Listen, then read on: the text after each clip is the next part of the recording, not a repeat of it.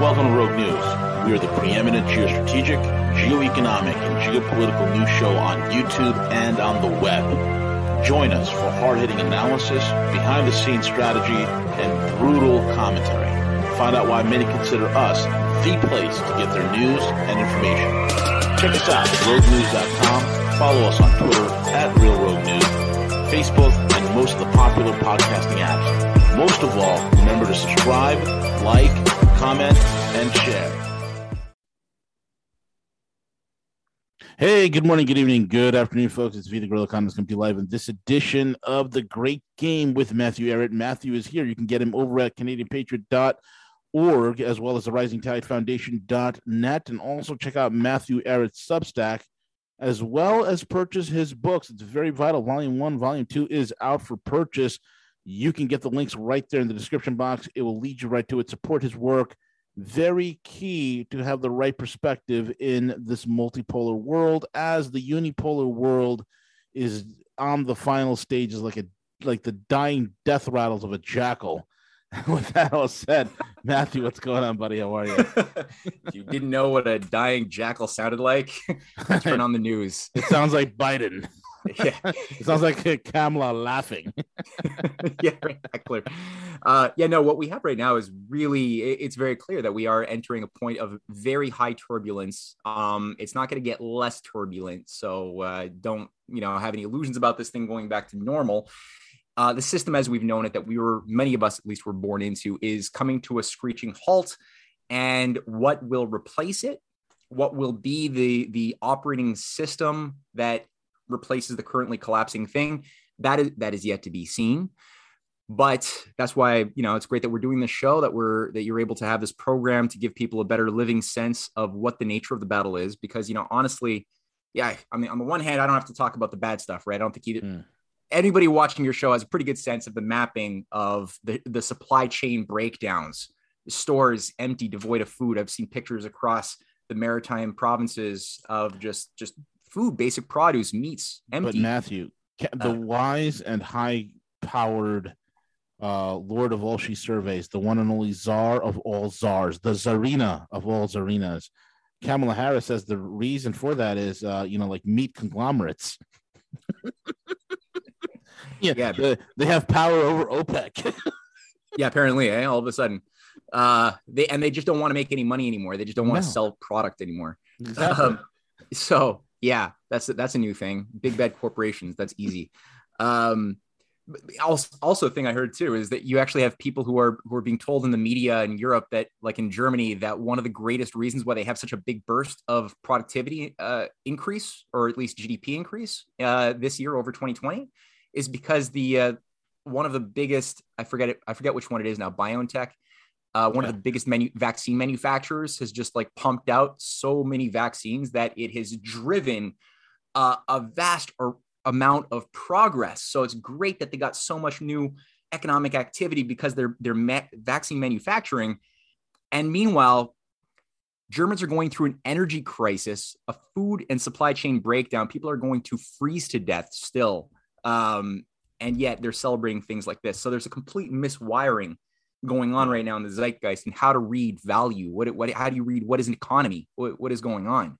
Why do people not see that the system is going to implode in a in a unstoppable chain reaction breakdown of defaulting debts that are going to spiral out of control? I mean, the whole mm. thing is built around an illusion, um, and that is something very knowable. A, a, you know, a, a kid in elementary school can grasp the principles of why the system is breaking down if you know they're properly given a, a good uh, you know educative approach. But yet phds people who who you would think should know better cannot see that they're in a house that's on fire and instead they're sleepwalking from room to room without getting the fire extinguisher. And there are fire extinguishers. There are pathways out of the house. You don't have yeah. to sit there uh, and try to get co- cozy in in bed you know? There's there's things to do um, so why? So it's not a question of information, not having enough information. It's how you think. There's a real issue of how do people think, which is really the problem. Um, so what I wanted to do today was I, I composed a few slides um, based on a paper that I've just finished writing. I submitted it. It's going to be published in the coming days. Um, it's a lengthy paper and it, it tackles some of the, the points that I make in my book that I, thanks for bringing that up again. Um, the Clash of the Two Americas, Volume Two, on open versus closed systems colliding with JFK and Zbigniew uh, Brzezinski, separated by a big explosion, getting across, mm. you know, obviously two representatives representing the two opposing currents within American tradition, deep state and legitimate. Um, today, there is a tendency for people that, that people have to use pattern formation when they make their conclusions. Uh, there, this is a way of thinking which is a useful thing that humans do. Animals do it too um, which is it's a it's a it's part of a tool chest of skills that we were granted when we were born as humans to navigate through this world right before we die. Pattern formation is just simply seeing that okay, something looks a certain way. You can see it in cloud, right? Like clouds form a certain way. They look like something I've seen before, like a bird, and and I could see a, a bird all of a sudden in the clouds. Um, you see that somebody says something and it sounds like something you've seen which is evil and even though the person seems to be doing good things they just said something that sounds like this evil thing you've seen you put the patterns together and then you make a conclusion um, it's kind of like a statistical correlation way of thinking too you know um, that's incompetent if you if you only use that to base a judgment in the in the inner court of your of your soul right? When you like weigh all the evidence of data and then you you have a you know little angel and devil have a little argument, you know, the prosecution and the defense, and then you know you you scrutinize, you think through, let the jury uh, deliberate, and then you come to a conclusion. Right now, if that's what you're using, you're screwed. Um, one example I was I was given several of my uh, contacts have sent me um, messages based on Xi Jinping's recent speech that he gave yesterday at, the, WEF, the World right? Huh? The the WEF, the W, the World Economic. The WEF. Yeah, exactly. And I read it. I read the speech, and sure enough, you know, just like the the Putin speech from the the previous Davos summits, um, there's things in there that sound bad. He says he, you know, we should support the World Trade Organization. We should support the the uh, Paris climate uh, climate agreements, the, sure. the COP 26 carbon decarbonization that, that nobody nobody signed on to. and nobody signed on to. Yeah, that went to shit um, uh, vaccines. He says, you know, he supports uh, these things. Um, so, from the standpoint of just words used in public, it sounds bad. Okay. The question is, is that does that mean that he is just another part of this Klaus Fabian Borg like zombie class that wants to get rid of nation states, reduce the world population, reduce create a you know technocratic feudalism? Is that is that adequate, just like Putin. It's all the idea that there is differentiation um, is just a giant game to play with you and give you false hope, which is what a lot of people have been increasingly come to discover uh, recently. That that it's all all parts are controlled. My response to that is, then why aren't we dead yet? Why are we alive? Exactly. Right. Like if if it's always been the the empire controlling all sides of the game, why is there a game? Like why like why didn't they just get what they wanted this whole time a long time ago? So um, that's one question.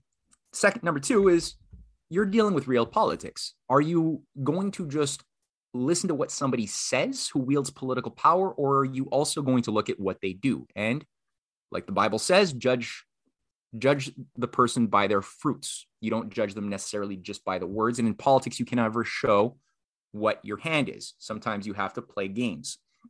So I would say, and this is why I put together this little series of slides, is to get across that if you hold in your mind the intention to reduce the world population, right, that the oligarchy's fundamental ambition is to bring the world into a compartmentalized, uh, divided, reduced uh, population in terms of reduced reduced quantities of us as well as um, qualities of mind, reduction of mental capabilities.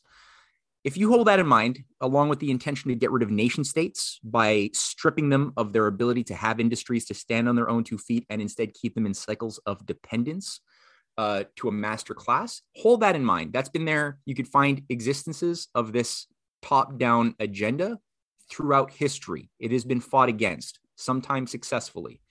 Um, that's again, people want to get at that buy my books. Um, So then you could bring this back to, well, what is going on today? And here we have, because the question is, is China and Russia, are they a part of it? Based on things, nice things they say about Klaus Schwab. So you can see what I've just opened up on the screen here. Yeah, it's bright and clear. Okay. So it's very clear that there is a uh, yep yep there's a military policy run by the Mickey Mac, the military industrial intelligence corporate uh, academia uh, complex, as uh, Ray McGovern has pointed out. I love that term. To destroy Russia and China. You have a military encirclement. This was begun under Obama in a serious way around China, or the Asia, Asia pivot strategy with military encirclements, deployments um, of 50,000 troops in Japan, 28,000 in South Korea, THAAD missile systems, uh, war game maneuvers, all sorts of very dangerous things around China's perimeter. Around Russia, we all know the deal there. Kazakhstan was recently hit with a failed, luckily failed coup d'etat attempt. Um, we got National Endowments for Democracy, CIA, Soros run operations infiltrated across the landscape within these countries. That's why Soros has been kicked out of Russia. That's why he, he's not allowed to also set up any operations in China since 1989, because they know what he's about and what he's tried to do many times and what the CIA is still trying to do. So there are very many efforts to carve up and destroy these countries. Why?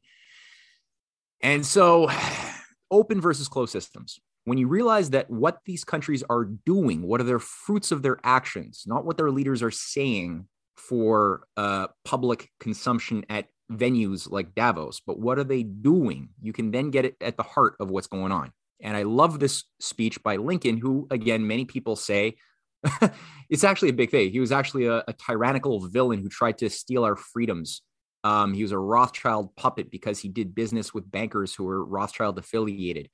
It's like, really? Why did he get shot? What was he doing, honestly, that got him shot? Um, what was the property he was preventing people from owning? Was it people? you know, mm. but anyway, myths are spun. But he gave a speech, or and, and in that speech, one time he made the point that the best way to predict the future is to create it. Right.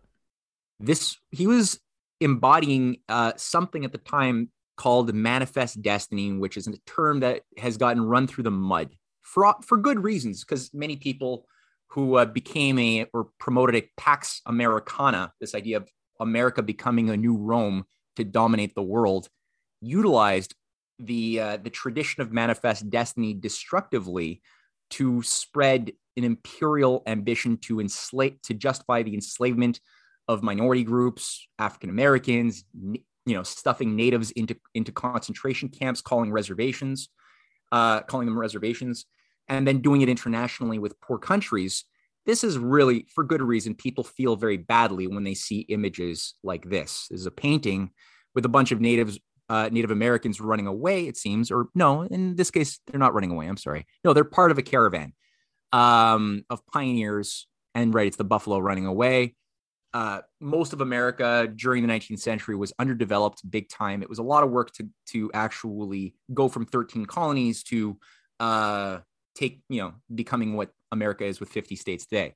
By 1901, it was 45 states. That was a lot of effort. And sometimes it was it was grown in a unjust way with unnecessary wars run by racists and imperialists who were you know part of the british run deep state like andrew jackson who ran the trail of tears killing cherokees uh, cleansing the South of land that was given to slave owners and that empowered the Virginia slave power, uh, and also contributed to a mass influx of uh, slaves from Africa.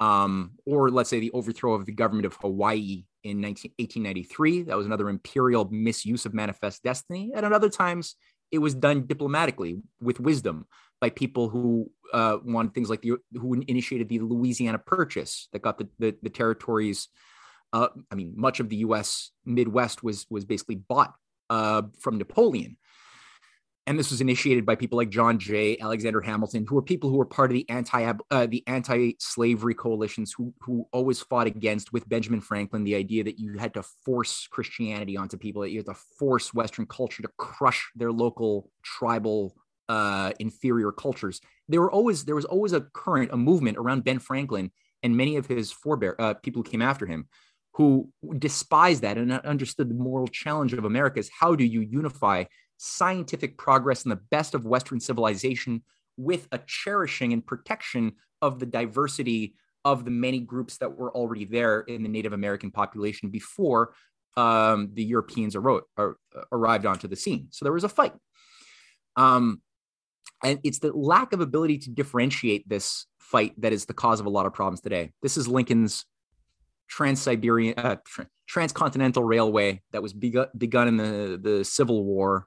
That was part of this idea of opening up not only the West to, to industrial development, but also Asia and people um, like Charles Sumner, um, uh, William Seward, who initiated the Alaska Purchase, uh, William Gilpin, the governor of Colorado. Um, they were all very clear when you read their speeches that America, the newest nation, China, the oldest nation, and Russia had to have a coalition of uh, civil, great civilizations together through rail development and cultural sharing. And Gilpin, the father of the transcontinental in many ways, had even said that uh, America is so corrupt that its salvation can only come through uh, uh, China and Chinese ancient constitution of Confucianism. And he's very clear, and I cite this in my in my articles. Um, and he's also very clear of the British infiltration of uh, American civilization. This was also replicated in, in Russia by America's allies that saved the United States during the Civil War under Alexander II, the Tsar, who then adopted this idea of protective tariffs, large scale development, directed credit through national type banking institutions, state banks, for increasing the productive powers of society mentally and physically. This was supposed to connect. This is William Gilpin's uh, map of the world. I've, I've shown this to our, our audience a number of times, but I want this to just be hammered into the people's psyche that the man who was the primary, I would say, driving spirit of manifest destiny in the transcontinental, who was Abraham Lincoln's bodyguard, the governor of Colorado, who used the greenback system on a state level to stop the, the opening of a Western front in 1862 by the, the, British sponsored Confederate Freemasonic South. This guy actually initiated a program with other collaborators around building rail across the Bering Straits that were supposed to connect up through British Columbia and Canada, through Alaska, that was purchased by the United States from Russia, always with the plan to extend these things into Eurasia um, and bringing in its wake the empowerment of sovereign nation states in a community of common principle. This is very different from the Hobbesian, Darwinian idea of zero sum game, survival of the fittest, you know, blah, blah, blah. That's, that's really the nature of the thing. So this was subverted. It was subverted, as we know, because there were artificial color revolutions initiated in Russia. There were the assassinations of many leaders uh, in, in America, not just Lincoln, but also Garfield, also McKinley, and several other uh, McKinley's vice president who died under mysterious circumstances, and, and many others. Um, so this subverted a lot of this from from from happening as it was on the verge of happening, as society was on the verge of becoming a new type of species made in a in the image of God, which was always the idea of manifest destiny, right? That God has a purpose, that he that this universe is created, and there is a a purpose to everything in the universe according to some design of some sort, and that the human mind, and which makes laws, we're the only creature that that makes laws for ourselves and can improve upon laws, can stop doing stupid things, can do better things more wisely. In the pers- pursuit of that is called wisdom that's the idea of a city of God, right? That that man's law is only legit if it conforms to the discoverable laws in the universe. This also applies scientifically. People can think about it more easily in science, but it's also there in um, metaphysical and moral philosophy. It's not qualitatively that different. But so this tradition goes back a very long time, and economics definitely is part of that. So that was subverted today what is what is why is the oligarchy trying to uh, destroy Russia and China so much? Why do they why do they have that military encirclement? Why do they have all of this propaganda that's trying to get everybody who's afraid of the Great Reset and rightfully so to be uh, to believe that the causal source, the causal hand of it all, are these big bad commies that tried to destroy us in the Cold War, and they're at it again, and we should give our acquiescence to ultimately even war uh, with these countries. And it's because look at what they're doing. I mean, China in the last since 2013 has initiated the Belt and Road Initiative. These are just some of the main arteries. There are more arteries stretching from Asia um, all the way through Europe, through the Middle East, Southwest Asia, uh, branches throughout Kazakhstan, Central Asia, uh, Mongolia, Russia, and beyond. This is another example of the uh, the current upgrading, and I would say while the US since John F Kennedy especially has lost its claim it's to the legitimate current of manifest destiny JFK was trying to do a continental development uh, strategy for rail and water that would have made today's water crisis in California impossible. All of these things were subverted after he died. I'm going to say something about that later. But while that was lost there, and America became more, uh, in, you know, absorbed into the imperial uh, structure of defending the new British Empire on behalf of a deep state run out of uh, foreign agencies, not American. China and Russia have together, I would say, picked up the torch in many ways. So, do their policies reduce population levels and quality or increase? Do they decrease the power of sovereign nation states that they do business with to be dependent upon a central banking authority, or do they enhance the power of sovereign nation states that they do business with to uh, support their people, stand diplomatically as a power, and yada yada. I would say it's the it's the opposite in both cases. They're actually empowering the ability to sustain more people. It is the opposite of the closed system ideologues. So what you have is the Ministry of Transport of Russia with the Trans-Siberian Railway, as well as uh, you don't have the picture there of the um, uh, the Baikal. Um, uh, what, what's it called? The uh, um, there, there's a there's another branch, the Baikura Amal, uh, 4,000 kilometer railway. The Trans Siberian is 9,000 kilometers. These are being expanded, modernized, double tracked uh, to sustain a much greater flow of traffic, with extensions going into J- uh, Japan. That's actually happening right now, um, as well as through Mongolia. What you have here um, on the left side of the map is the north south transport corridor stretching from Moscow all the way through Central Asia. Uh, with various rail and development corridors, new energy grids through Iran into the, the several ports on the coast of Iran and the Red Sea, and ultimately to India, with also branches going off into Afghanistan and into China. Um, this is big. This is the main arteries. There are a lot of smaller arteries. Um, so here's a quick layout where Russia's problem right now. In in the 90s, they were almost totally annihilated and wiped off the map under perestroika, the privatization of everything and the creation of a private central bank, the wiping out of their national state-owned enterprises. The population levels collapsed uh, by several years on average life expectancy and quantity of people. There was a mass migration out to survive. Uh, and an oligarchy beholden to the city of London and Wall Street was set up inside. This is what Putin, this was the deep state that was happily uh, allowing countries on its periphery to join NATO with no resistance. Yeltsin was a big agent of this. This is Soros funded as well. Um, this is the same thing that that ran a coup in the United States. It's the same Soros operation. Okay, it's not about one nation versus another. What you have there are the population densities today, where in red you have over 60 people per kilometer squared, and it goes all the way down from orange to yellow to green to dark green, where you have 0.01 to 1 uh, to 0.5% uh, people per square kilometer, which is very low, low population densities in the underdeveloped part of Russia, which is pretty much most of Russia, most of Siberia, which occupies, I think, about 1.3% uh, times all of Canada and a lower population. Very underdeveloped, a lot of sparsely connected uh, uh, indigenous populations, native sort of Inuits, kind of like what we have in Canada, except there the difference being that the native populations have not been manipulated by British um, social engineering for generations. So in Russia, they are much more uh, spiritually not traumatized as much, not nearly as much, and they're much more ready to uh, ex- uh, adopt new type of technologies, new educational processes. Whereas here, there's a lot more trauma, a lot more um, issues uh, about that. China as well has their own, you know, um, similar demographic issues. Um, 94% of the population live off of, around this Heihe uh, Tengchong line, which uh, is that that yellow line. Six percent of the population live in the underpopulated uh, west of China, making up most of the population's territory or the, the nation's territories. Uh, China has 56 smaller ethnic groups, right? A lot of diverse ethnic groups.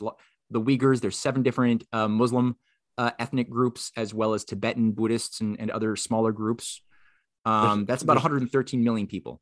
Yeah, there's about eight eight different uh, Muslim groups in, that are in China, hmm. and all of them doing fairly well. All of them are remarkably well. Absolutely. Yes, except for, the- except for the U.S. Uh, proxies, they're not doing yeah. so well. they're not doing well at all. And no. we're finding them in places like Kazakhstan. I don't know how they got there. I don't know either. But what's interesting is China was able to deal with their terrorist issues, where they've had upwards of 100 plus uh, terrorist incidents uh, in the past since between 2001 and 2015. Yep. And they dealt with it by not blowing up a single country, which Correct. is quite the accomplishment. Well, here's the thing if you want less Islamic or religious fundamentalist terrorism, you bring what? Prosperity and economics into play. But if your mission is to create war and more destabilization, then my friend, you want to bomb and pillage all you want because that just creates more terrorism.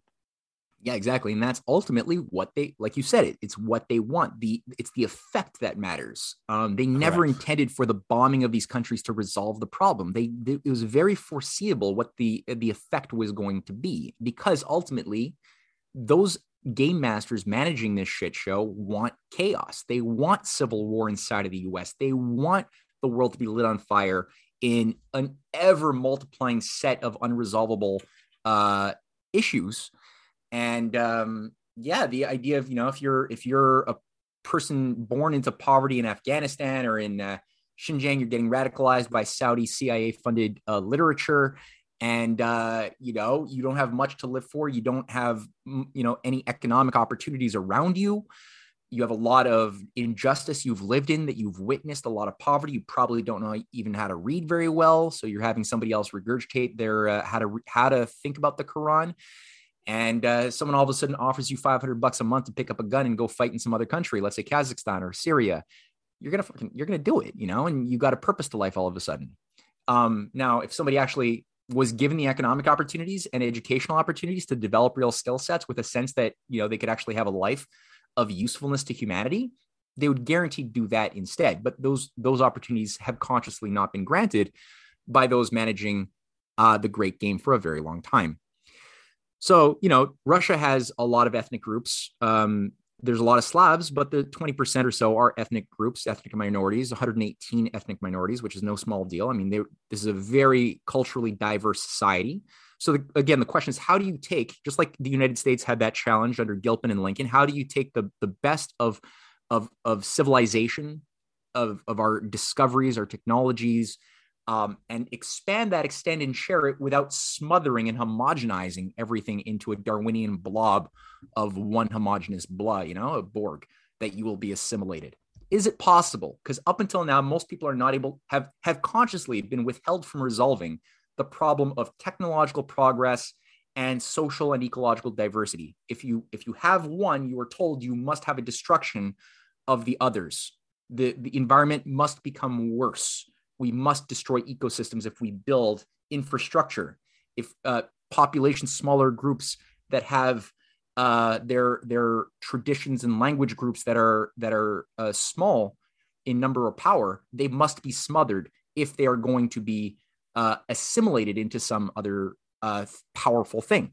Now, again, the reason why people cannot think this way is because they've been fed garbage from Hobbesian British thinkers and Darwinian thinkers and sociologists and anthropologists and, and historians who all adopt these idiotic views of, of what is human nature and what is what is space-time what is you know. The reality is the is very much the opposite. We don't have to have that at all and china and russia together are displaying demonstrating how this works. Um, a quick example is that from population density, even though China has way more people, the same type of distribution we see also occurs in the United States, where the majority are concentrated on the eastern side of the US, the western side, middle and west, very underdeveloped. Um, so it's similar in so many ways. And that was the challenge that um, the pioneers in the 19th century had to deal with too, is how do you think about growing this? Um, that's another picture of the, the trans uh, So here we have the native reserves. Okay, so when were these reservations really created as a pox on humanity? These are not good things. The, the reserve system is a racist system cooked up by Andrew Jackson, who I mentioned earlier, was a president who killed the national Hamilton's National Bank number two in 1832. He killed it, brought America under, under the dominance of a speculative free trade system of local banks run by private uh, financiers in London, which resulted. in Matt, yeah. that's that's that is explosive information. You just took an absolute. You, you took the Sarmat two Russian nuclear missile and obliterated this false uh, uh, worship that people have, especially economically, towards Andrew Jackson, because all they remember is his stupid quote: "I killed the bank."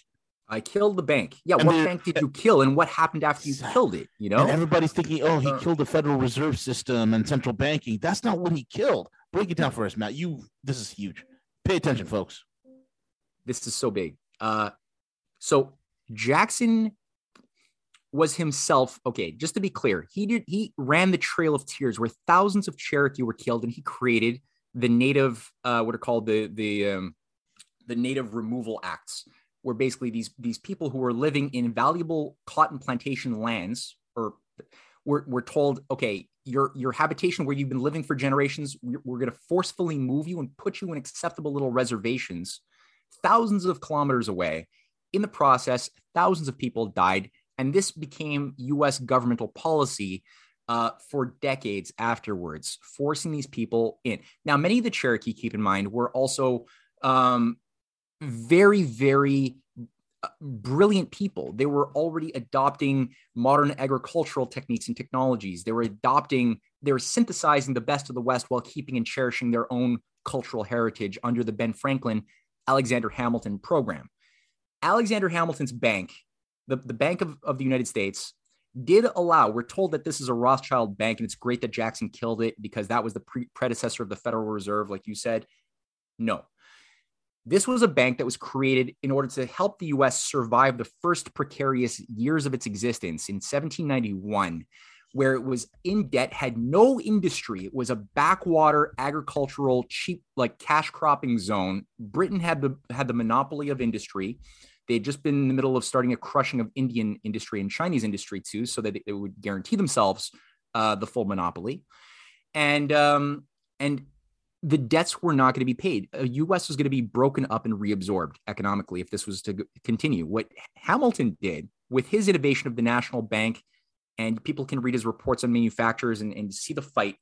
He cre- he took these state debts, federalized it into one new type of debt that was now part of an asset. It was, it was considered a security in, an, in the new bank, which would be permitted to have private investors. Yes, it wasn't 100% run by the government you could personally invest as a citizen or even an international person. Um, possibly there was some uh, bad bankers, maybe Rothschild affiliated, who tried to buy bonds, and maybe they did buy bonds. But one of the conditions was that the directors had to be American. You cannot make policy if you were simply a shareholder, and the government had dominant shareholders uh, shares in the bank. So it was an instrument of government to emit credit because this new type of debt, this federal debt, was now tied to new projects. It was it was turned into a credit for production of, of building roads, national improvements, things like the Erie Canal, which was the biggest infrastructure project in, in history in North America, was built up under this thing. Um, which caused the US to increase its population four times and become the industrial power beyond even the, the, the Great Britain in only the first 42 years of its existence. That was an impeccable growth. And the only way to get rid of the slave system, where the whole economy was largely still reliant in the early years of America on the export of cheap product of cotton and other things, you had to phase off of that drug of cheap labor by industrializing, which costs a lot of money, but it has a qualitatively massive payback. So this gave the US a real weapon to do battle with the international financiers. And as soon as Jackson kills it, oh, first of all, who is Jackson? Okay, this is important context. Okay, I'm not. Jackson was a part of the Aaron Burr machine. Aaron Burr was the guy that, as vice president who killed Hamilton, shot Hamilton, and was caught red handed running three different conspiracies between 1801, no, 1800, 1804, and 1807. There were three attempts run by Aaron Burr to break up the United States and undo the American Revolution. The first one and the second one were both to, to break, to create a new free confederation with free states separated from the southern uh, slave states under which would crown agent he was a crown agent. And Anthony Merry, the British ambassador to the United States, even wrote that uh, back to Home Office in 1804, 1803, that Aaron Burr is our man. He came to me and he offered his services. These were uh, letters that they, they discovered in 1860. Um, Aaron Burr was caught red-headed several times, and this is what Hamilton. This is why Hamilton supported uh, Jefferson in the presidency because he knew if Aaron Burr were to win that presidency, being the agent he was who founded Wall Street, he had already founded the Bank of Manhattan using money that was supposed to go towards a water project. He instead set up the Bank of Manhattan, which created the modern deep state. That's Aaron Burr, founding father of the deep state. Uh, if he was to become president, he would break up the United States into a northern empire run with Britain and a yeah. southern slave empire run with Britain. Um, and he he subverted Aaron Burr's designs, and then he subverted Aaron Burr's designs again uh, when Burr was trying to run for governor of New York in 1804, and it was there when he blocked Burr a second time. Because if Burr was was going to become governor, he would have put through this plan of a Northern Confederacy, uh, allied with uh, Canadian uh, Uni- United Empire loyalists in Montreal and, and Newfoundland and, and what have you. That would have been the death of the revolutionary experiment.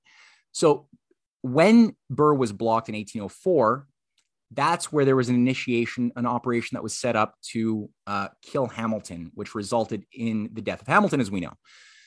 Um, you could speculate about why Hamilton's own son, keep in mind, died. One thing that I think that is useful to keep in mind is his son died of a in a duel on that very location where Hamilton died in New Jersey, using the same guns with uh, that that were used when Hamilton died against Burr. Same location, same guns. Why? Apparently, and a lot of this information was pulled together by by Anton Chaitkin, um, who I think you guys have had on the show, who's writing a new book. It's great. Yeah, we gotta have him back um, on Aaron Burr had an, had a major political machine where one of his agents was able to to pull Alexander Hamilton's talented son into a duel that got him killed. Again, just two years earlier, and I think Alexander Hamilton kind of lost a bit of his uh, his cool at that point. He could have been president, um, and he fell for it. Point being is within two more years, Aaron Burr is caught red-handed now, working through Andrew Jackson's house to set up an, a Western dictatorship, uh, what's called the um, a Western separation of all of the Louisiana Purchase territories that were gotten from Napoleon. Uh, my friend Jerry Therrien uh, wrote a book on this. I published on the Canadian Patriot. It's amazing, where and there were people within his conspiracy w- who worked with again. Martin Van Buren was a key a key figure who became president later on. Jackson, it was his house that was the headquarters used to work with the with British mercenaries to to declare war with Mexico, take over Florida, and then install uh, Burr as the president of the United States after overthrowing Jefferson in 1807. That was the idea, whether by killing or whether by coup. Uh, this was all brought to trial. There was a hearing, and Burr, to avoid arrest, escaped to Montreal, Canada, where his, um, I think it's his uh, nephew-in-law was the Governor General of Canada, who ensured letters and uh, and papers for him to get out covertly on a ship and go to Britain, where he lived for five years in Jeremy Bentham's estate, where he describes the those five years of opium smoking, prostitution in his diaries. Um, some of them have come to the surface as, as being the best of his life. Jeremy Bentham is the guy who who developed the hedonistic calculus, that that the purpose of economy scientifically should be to maximize hedonistic pleasure. And he even had a whole mathematical calculus set up around this. He, he would have made uh, keynes john maynard keynes very proud i think. Um, and also in defense of pederasty was another document run written by the Crete Bentham, whose head, by the way, he he wanted to be preserved um, and put under a wax figure of his body in his will, which is today the case. You can go to Britain at the London Museum and see a, picture of a dead corpse with a fake wax head, and under the head is this the shrink, shriveled up head, his real head of uh, of Bentham itself. Sick, sick, satanic guy. This is who Aaron Burr was living with for five years, best years of my life, and then he's sent back to the United States in 1812. Oh, just, just in time for the War of 1812. Exactly. He's wow. there exactly on the ground at this point to reconstitute his political machine at a time of chaos and crisis, which he does. And he's the first one on record to say, Andrew Jackson is the man we want in power. In 1815, he's writing a letter saying, We're going to put our machine's power behind Andrew Jackson. He's the guy who can get it done because he has a, a, sort of mythos of a hero. Um, so Jackson is a part of the Burr machine. His job, his assignment is to utilize populism, a false democracy, to, to rally a mob against shadowy images that mean nothing of bankers. The bankers he's trying to destroy, the corrupt class. He's like Navalny in Russia, talking about the, the corruption of Russia and how we have to like overthrow big bad Putin. It's the same type of technique of color revolution which was deployed, uh, which ultimately resulted in him killing the bank. And as soon as he kills the bank, the Second National Bank, and opens up the door. He basically gives all of the states local controls to have local local emitted currencies all of a sudden because you know the, the, national bank had their their branches in different country uh, different states and you could get a loan as a farmer and industrialist and and you could buy a bond in the bank as a citizen and and and have a private uh, return like a, a, a very good return on your investment as your nation progressed. So it harmonized personal interest with the general welfare. Very important two concepts to to develop for a mature human being. That was the national bank. The jackson post national bank was every single state bank can now issue their own currencies. And quickly, you had a matter of about uh, 1,400 different currencies emitted. It was economic division chaos. Um, there was no more protectionism, speculative uh, free trade, where the markets decide the hidden invisible hands were able to like all of a sudden uh, steal from you again. And there was a bank panic of 1837 immediately and there was nothing but cyclical bank panics ever since, uh, or beyond that point, until Lincoln revived Hamilton's national banking principle in the form of the greenback system and the general idea of internal production and, and inter- internal improvements. I would just say one thing here. Harrison, who died, the first president to die in office after only three months, had legislation in 1840 on his desk when he died of very mysterious causes to uh, create a third national bank that had already passed the Senate and the House of House of Representatives, and it was now on the, his desk to be signed, which is when he died, um, which kept the U.S. in a situation of decay. The increased growth of the slave power uh, was occurring massively throughout the 1840s, 50s. This bad manifest destiny was inducing wars with uh, Mexico, war that never should have happened. Uh, Lincoln fought against the, the War of Mexico as, as well as John Quincy Adams, his sponsor um, and and many other reprehensible things. Like I said, this native thing, uh, the, the the the putting of the different natives into little concentration camp zones, uh, as it was just insane. And what you see on the right hand side, this is something which since Teddy Roosevelt, who was an enemy of the Lincoln view of things, a big a big Anglophile, came in after after McKinley's murder. Every time you got a great president murdered, the guy who comes in is almost guaranteed to be an asshole, uh, run by the British. Um, he started putting up, creating what's called protective lands on the bottom right hand side. So all of the federal and state uh, lands became zones that were declared increasingly off limits to development. No rail, no water projects, no dams could be built increasingly as this was happening. And then, you know, these above that is are the different official, you know, uh, conservation lands, the parks that have been created where it's absolutely off limits. Now, the natives, as you see, this is where the, the population, the Native Americans or First Nations, as we call them, um, I don't know, the name always sort of changes uh, under political correctness, but they're primarily stationed along the zone as like a wall blocking off development, just like we have here these these uh, protected lands on the west coast and middle of the U.S. as a wall blocking development. Um, this was calculated calculated policy to, to keep America in a controlled zero sum game, closed system where things could be monopolized and the system could be controlled by an elite master class. Um, this is what's killing all American presidents. All American presidents who get shot, whether it's Garfield or McKinley or Lincoln or who die in office uh, by poisoning, like Warren Harding or Harrison or Zachary Taylor or Bobby Kennedy, who's almost president, or Har- Hamilton, they're all fighting for a positive manifest destiny to develop the full continent. That's why it was called the Continental Congress by George Washington. It wasn't called the Congress of the 13 Colonies with the Continental Army, right? Um, so there's a deeper understanding there that we've forgotten or it's been misabused. Let's go back to China.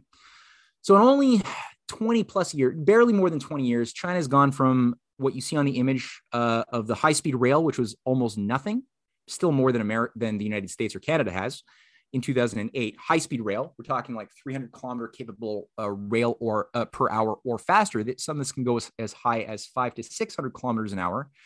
Um, and on the right, this is only 2018. Today, they are up to 40, no, sorry, 30,000 kilometers of high speed rail with several magnetic levitation rail systems. One has been built, four more are being built, already in place as again major arteries with a lot more hundreds of thousands of kilometers more conventional electrified rail for both passenger and freight so you know going from montreal to new york that same distance today takes me about uh, 9 to 11 hours by train if i was allowed to to travel yeah. which i'm not allowed anymore but in china that same distance would take about an hour and a half to two hours. Amazing. very different idea of space. It, it, it, I remember driving from New York to uh, Montreal, and uh, I was blitzing it in a BMW M5, and I was able to muster it in like five hours. Fuck okay? yeah. So you're talking about maglev, an hour and a half. My God, it's mind-boggling. Yes. Mind-boggling. And I had Waze on. I had my advanced radar detection system. I was averaging at 100 miles an hour, and I still did it in five hours. And this thing was just an hour. I'm like, my God, it's unbelievable, man. Oh yeah, yeah, yeah. And this is this is you know, and this is going beyond uh the east coast of China and into like they're extending high speed rail. You can get high speed rail now in Tibet, into Lhasa, um, the, these these mountain regions where we think of as being super pure and un, untouched by the dirtiness of technology. No, I mean you can get better internet now in Tibet and in Lhasa than you can in m- many places in New York. Um, you got from uh, And it's better, safer 5G than the bullshit that they're rolling out over here, where they're on the verge of canceling flights. It's messing with the telemetry of helicopters. Did you hear about this, Matthew? Mm-mm. In New York, the helicopter pilots that do helicopter tours of New York City had to ground their aircraft because the 5G equipment that are they're they're uh, they're putting in the 30 millimeter broad waves, okay, are messing with the telemetry of the aircraft that allows them to ascend and descend while taking the telemetry of the ground and how far the ground is. This is right now the largest union for airliners has uh, has has drafted a letter and submitted to Congress to stop the rollout of the next generation 30 millimeter wave uh, 5G networks here in the United States uh, because it is absolutely 100% uh, interferes with the telemetry uh, equipment that is in aircraft that allows them to land properly. That's, and you take that messed up. Unbelievable. You take that into account, plus the fact that a lot of these pilots are already vaccinated, already worried about being stroked out if they're landing. This is not a good formula, man. This is no. not a good formula at all. Ay. Yeah, that's that's embarrassing. That's super bad. Um, yeah. So like you said, they're they're actually uh, developing a completely different model of of economic development, much much similar, I might add, to the type of approach you had under Lincoln, with state national banks that are not privatized the way ours is with the Federal Reserve or all of Europe under the ECB or even Russia's central bank is still the, the same central banking setup that was put in in 1990. Uh, to make way for perestroika. They still have a lot of Western liberalizers and deep state type monetarists embedded, forcing their central bank to constrict money under austerity, under the uh, formulas and protocols of the IMF, uh, the IMF and World Bank, especially the IMF. So Russia still has an, a difficulty where China does not, because when when that choice came to China and their Soros operative, their Soros Yeltsin Chinese operative Zhao Ziyang almost took power in 1989 during their color revolutionary effort that was subverted. Um, China put a block to it. The intelligentsia rallied, stopped the color revolution, basically arrested for life Zhao Ziyang and his collaborators, forced those who, who were able to avoid arrest, who all basically escaped through the triads and MI6 and CIA through Hong Kong into the United States, where they live today. Um, they didn't allow their private their banking system their national banks to become privatized and instead created new and improved state-run national banks that have been used to emit large-scale credit for projects qualitatively different types of loans for building things that we used to do but we've lost that ability. So this is what russia needs to do is get a hamiltonian type of new bank of russia hamiltonian bank of russia on in place which is going to be the topic of my my future articles um, what you have there is Xinjiang, where there's the, you know, people cry tears because they're given horror stories by the NED affiliated news outlets with anecdotal evidence galore about the but, big bad Chinese Matthew, forcing uh, Xinjiang Uyghurs to eat pork but, and stuff. But there's but, but, there's terrible concentration camps there, and they're forcing the the the Xinjiang the Uyghur Muslims to pick cotton by hand. Just yeah, no, it's it's ridiculous. ridiculous. And if you actually listen to the videos of people who live in Xinjiang who have actually gotten trade skills and technologies. They've got high speed rail in Xinjiang. Yep. As, you know, for God's sakes, they're they're developing real skill sets. Um, there's high advanced technology, more advanced even than what we are given here. Where you have the Langshu uh, passenger uh, rail being developed, you got a 1700 uh, kilometer Laj, uh, Lazajuda Rumqi rail, which is there in, in dark blue, uh, sorry, in light blue. You got other rail going through uh, Kazakhstan and uh, and Kyrgyzstan and uh, Uzbekistan. Um, you got other types of rail uh, being developed. Um, I mean, there's just so much. There's so much going on in interconnectivity. There's greening of deserts that is happening right now, which is increasing food production in incredible ways, and also lowering the temperature, which is also occurring as the uh, there's more green because of China and also because of India's uh green like water projects that are the sorts of things we used to do. These are 20 to 40 year projects that they're doing as we speak. Um there's a lot more but we i know we're we're lacking for time but just to say um the, this is the cradle. I, i've been writing for them uh, cynthia chung uh, my wife also has begun uh working with them and and they're just great. It's a wonderful website um where they produce these great maps and this is one that they've done recently involving Iran and how is the, the Belt and Road Initiative now transforming the Southwest Asian zone with uh, just rail corridors in black, uh, the north the north south transport corridor in white. You've got new ports being developed and and grown, uh, stretching all the way from like you know, you got to hear from from the port of Bandar Abbas all the way through uh, Turkey, um, through Iran. You got another one from Basra to Shalamcheh as a rail being developed as we speak that could connect easily to an already existent 1,300 kilometer railway that's not active uh, in, in Iraq. You got to wonder why. Um, that would then also open up the door to both Syria and Lebanon for massive reconstruction. Um, which I mean, Syria just joined on December, uh, January 12th. They officially joined the Belt and Road Initiative. Uh, there's all sorts of things that will come out of this. So this is now going on. Is this decreasing the power of sovereign nation states to stand on their own two feet, or is it increasing it? It is increasing it. Is it decreasing population potential or increasing your, your power to support more and better people? The, the second one. So this is very much the opposite of the Great Reset um, way of thinking in all cases. Oops. Um, oops. 100% opposite. 100% opposite. So anybody who has any confusion right now about whether or not Putin and Xi Jinping are on board with the depopulation, uh, climate, blah blah blah, COP 26 or uh, COVID dictatorship, or I don't know what I'm allowed to say online. You can say, um, "Hey, dude, we're, we're going on Rumble, so you can say whatever the hell you want." Oh yeah, okay. Hey, we're All free. Right. we're not on not on YouTube anymore. Well, we're, we're going to be back on YouTube on the 26th, and oh. when we go on there, we're going to have like hey everybody you know we're going to be on youtube uh, if you want to get more information f- follow us here. The real video everything that's going to be discussed is going to be bang here rumble. That's what we're going to do. Good good. Yeah that's right. the only way to yeah. do it. So we're going to get the, whole, yeah we're going to have thousands of our audience members just come right over. It's going to be awesome.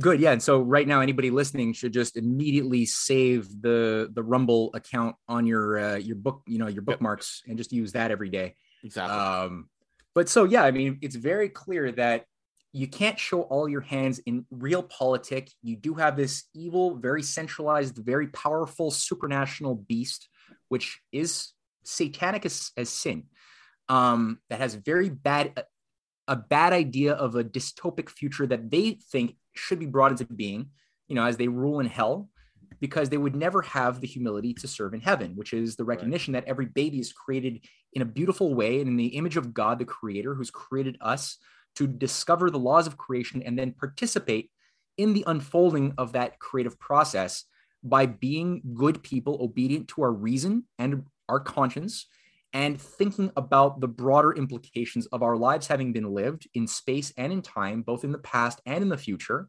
And to the degree that you do that, then you are free. I mean, it doesn't matter physically, you have, uh, you know, it doesn't matter where you are. You are free spiritually, metaphysically, which is the only place where reality truly exists, and your capacity to be a conduit and a channel for something which is immortal and true and divine and good whether whatever your amplitude is, some people have a big amplitude like a Martin Luther King Jr. or Ben Franklin or, or JFK.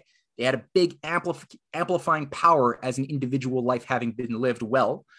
Um, even though their lives in some cases were cut off too soon, they lived very well and they used their time well. So a high amplitude.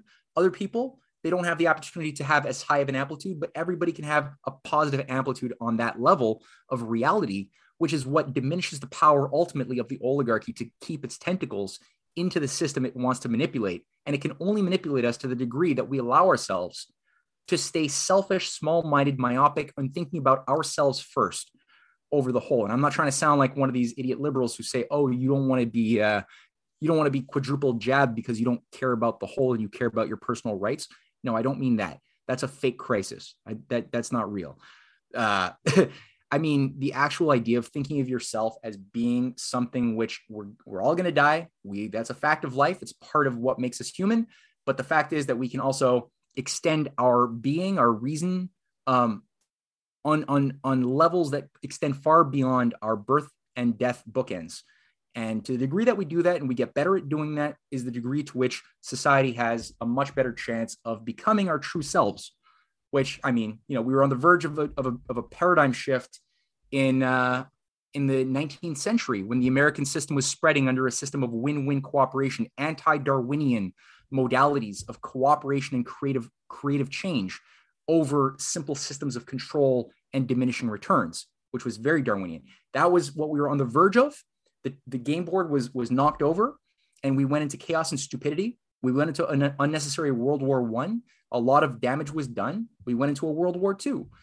And coming out of that, we had another coalescence of, um, and this is again, people want to really get their minds around this. Read volume two of the Clash of the Two Americas, but you had another near uh, coalescence of a new paradigm around Franklin Roosevelt and his international allies for a win-win system of national sovereign cooperation, kind of like John Quincy Adams' community of principle, right? that almost happened with internationalizing the New Deal and utilizing the World Bank as a real national bank, like the Reconstruction Finance Corporation national banking system, um, to emit large scale credit conditionality free for the development of Tennessee Valley Authority type projects in Africa, in India, in China, in South America, and beyond. That was very close to happening until Roosevelt died under mysterious circumstances. His allies were double labeled red commie traitors, and their in many cases, careers were destroyed, some cases, their lives. And the parasite took over. We came close with JFK and his valiant fight, which I went through in a previous broadcast, right?